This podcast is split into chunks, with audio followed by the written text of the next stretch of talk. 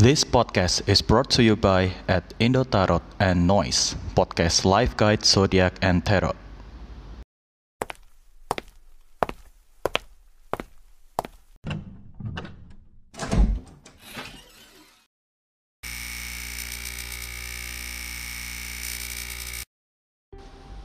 Carl Gustav Jung dan Sigmund Freud adalah dua orang pertama yang mempopulerkan teori archetype. Archetype adalah pola awal atau pola utama atas pemikiran bawaan yang ditanamkan pada pikiran bawah sadar setiap manusia. Berdasarkan pola ini, nantinya akan dibentuk dan dikembangkan menjadi sesuatu yang baru yang dikenal dengan nama prototype. Pandangan Carl Gustav Jung terkait kartu tarot menyatakan bahwa kartu tarot mampu menelusuri asal-usul manusia. Menurut beliau, kartu tarot adalah gambar psikologis dan simbol seseorang yang bermain dengan ketidaksadaran manusia bermain bersama di dalamnya. Lalu apa sebenarnya kartu tarot itu? Bagaimana dengan asal-usul sejarahnya? Dan apa fungsi dari kartu tarot?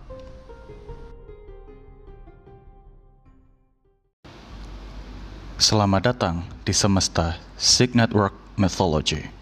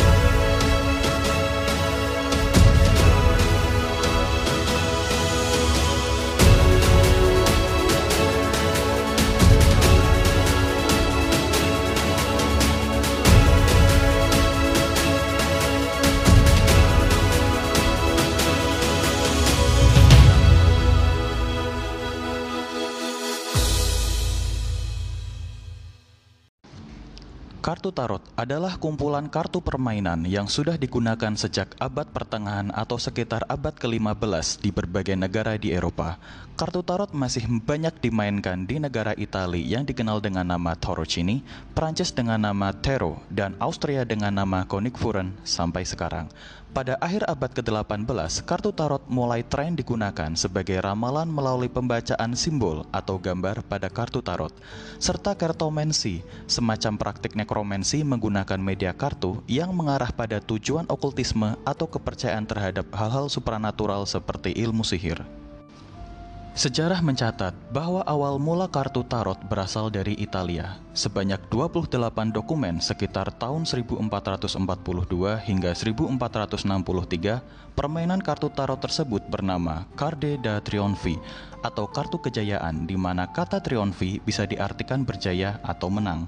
Kepopuleran kartu tarot diperkirakan bermula sejak Antoine Court de Gébelin menerbitkan sebuah buku pada tahun 1781 yang menyatakan bahwa pendeta-pendeta Mesir kuno telah melukis kartu tarot berdasarkan buku Thoth atau buku Dewa Thoth. Para pendeta itu kemudian membawa gambar-gambar tersebut ke Roma untuk dipersembahkan kepada Paus Vatikan.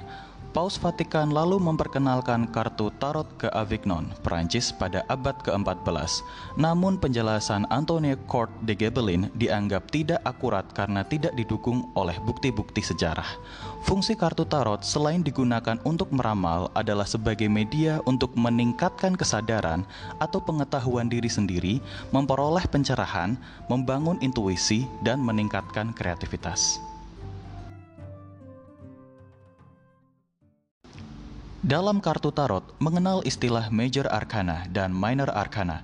Major Arcana sendiri adalah jantung dari kartu tarot di mana berbagai aspek kehidupan manusia diwakili oleh Major Arcana.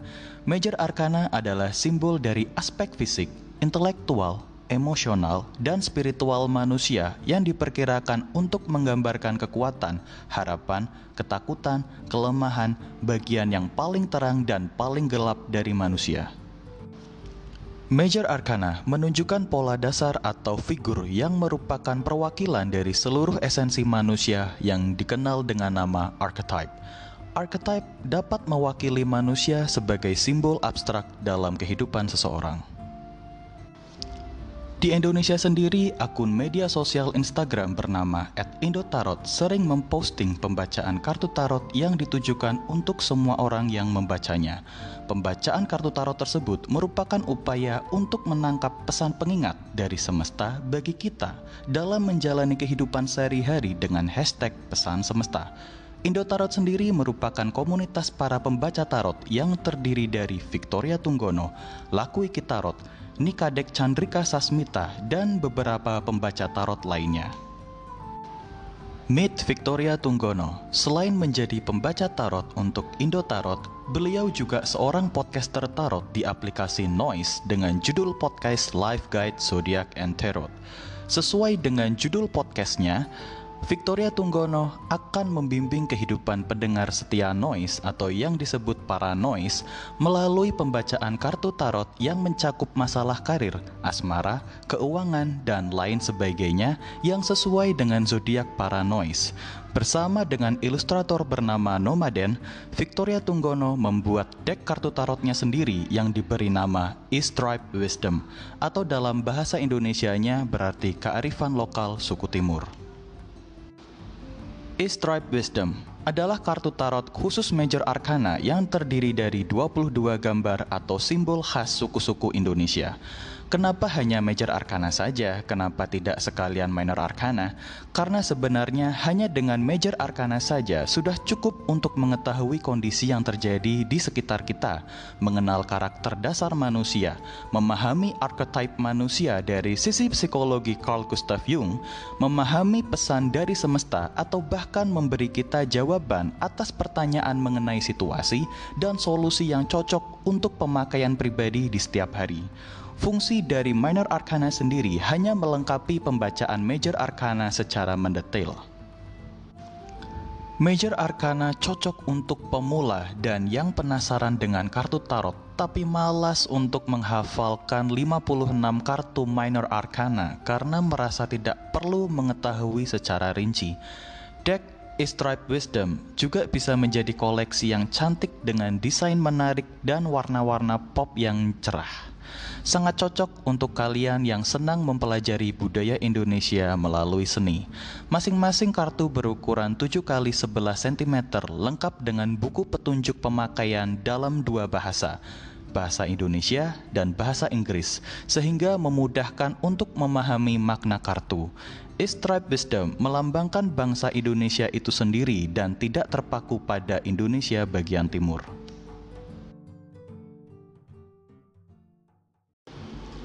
Makna dari tiap kartu tarot Stripe Wisdom melambangkan suku dan budaya Indonesia. Misalnya seperti Rakrian dari Jawa. Rakrian berasal dari gelar putra mahkota di kerajaan-kerajaan di Jawa. Gelar Rakrian Mahamantri ini lazim dipakai pada zaman kerajaan Mataram Hindu sampai zaman kerajaan Kadiri yang terdiri atas tiga jabatan seperti Mahamantri Ihino, Mahamantri Ihalu, dan Mahamantri Isirikan. Kata rakrian juga bisa merujuk pada penyebutan Perdana Menteri dengan istilah rakrian kanuruhan. Kemudian ada bakaji dari Dayak. Bakaji adalah gelar bagi seseorang yang memiliki ilmu kanuragan, di mana untuk mendapatkan ilmu ini, seseorang harus selalu dekat dengan alam dalam keheningan melalui ritual balampah. Seseorang yang bakaji umumnya rendah hati dan tidak akan memamerkan ilmunya, karena kekuatan yang didapatkan hanya digunakan saat genting terjadi.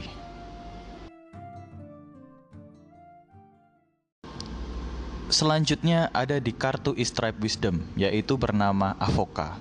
Kata avoka berasal dari kata avoko yang merupakan bahasa Nias untuk mendeskripsikan sakit yang dikarenakan pedih seperti luka atau memar.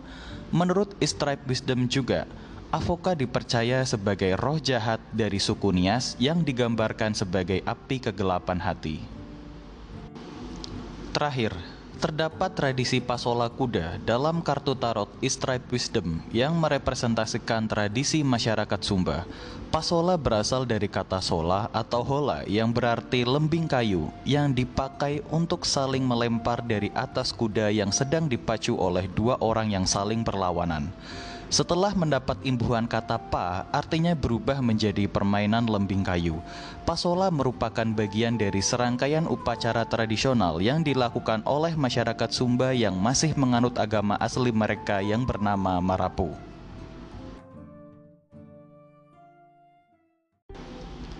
Dari berbagai referensi kultur Indonesia yang terdapat dalam kartu tarot Stripe Wisdom, sedikit banyak kita mulai mengenal dengan ragamnya budaya yang menjadi identitas bangsa kita sendiri.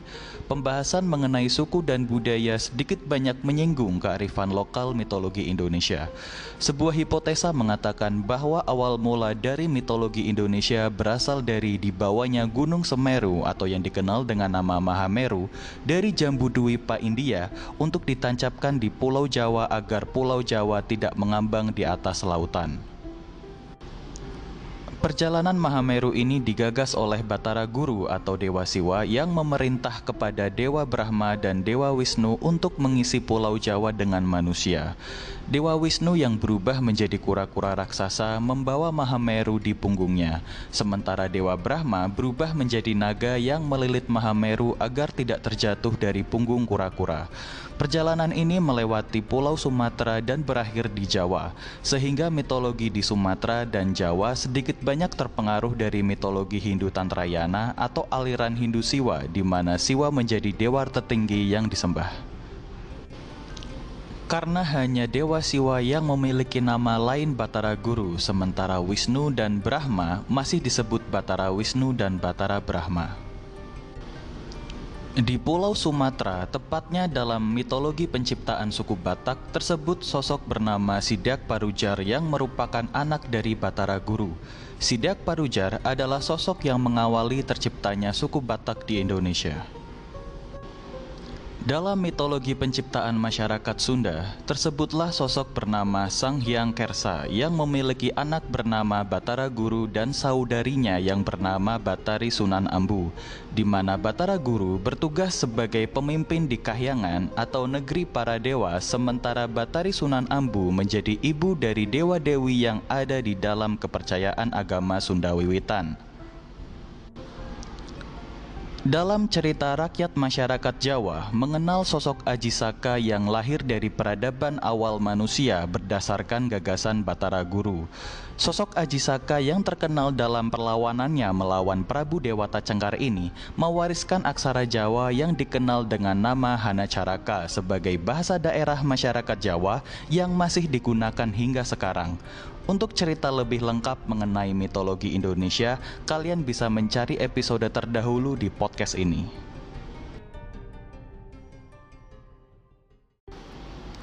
Apabila kalian tertarik untuk belajar kartu tarot dan mendapatkan kartu tarot Stripe Wisdom, kalian bisa memesan langsung di akun Instagram @indotarot dan kalian bisa mendapatkan potongan 10% dengan melampirkan kode podcast mitologi.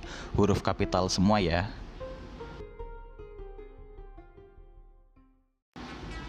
Jangan lupa untuk mendengarkan episode podcast Sig Network Mythology setiap hari Sabtu di aplikasi Noise, rumah konten audio Indonesia.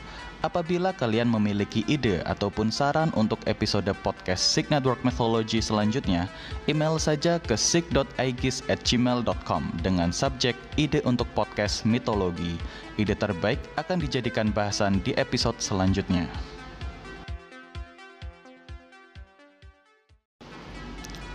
Special thanks to at Indo Tarot, Victoria Tunggono from podcast Life Guide Zodiac and Tarot, Arnold Lukito, and also Noise.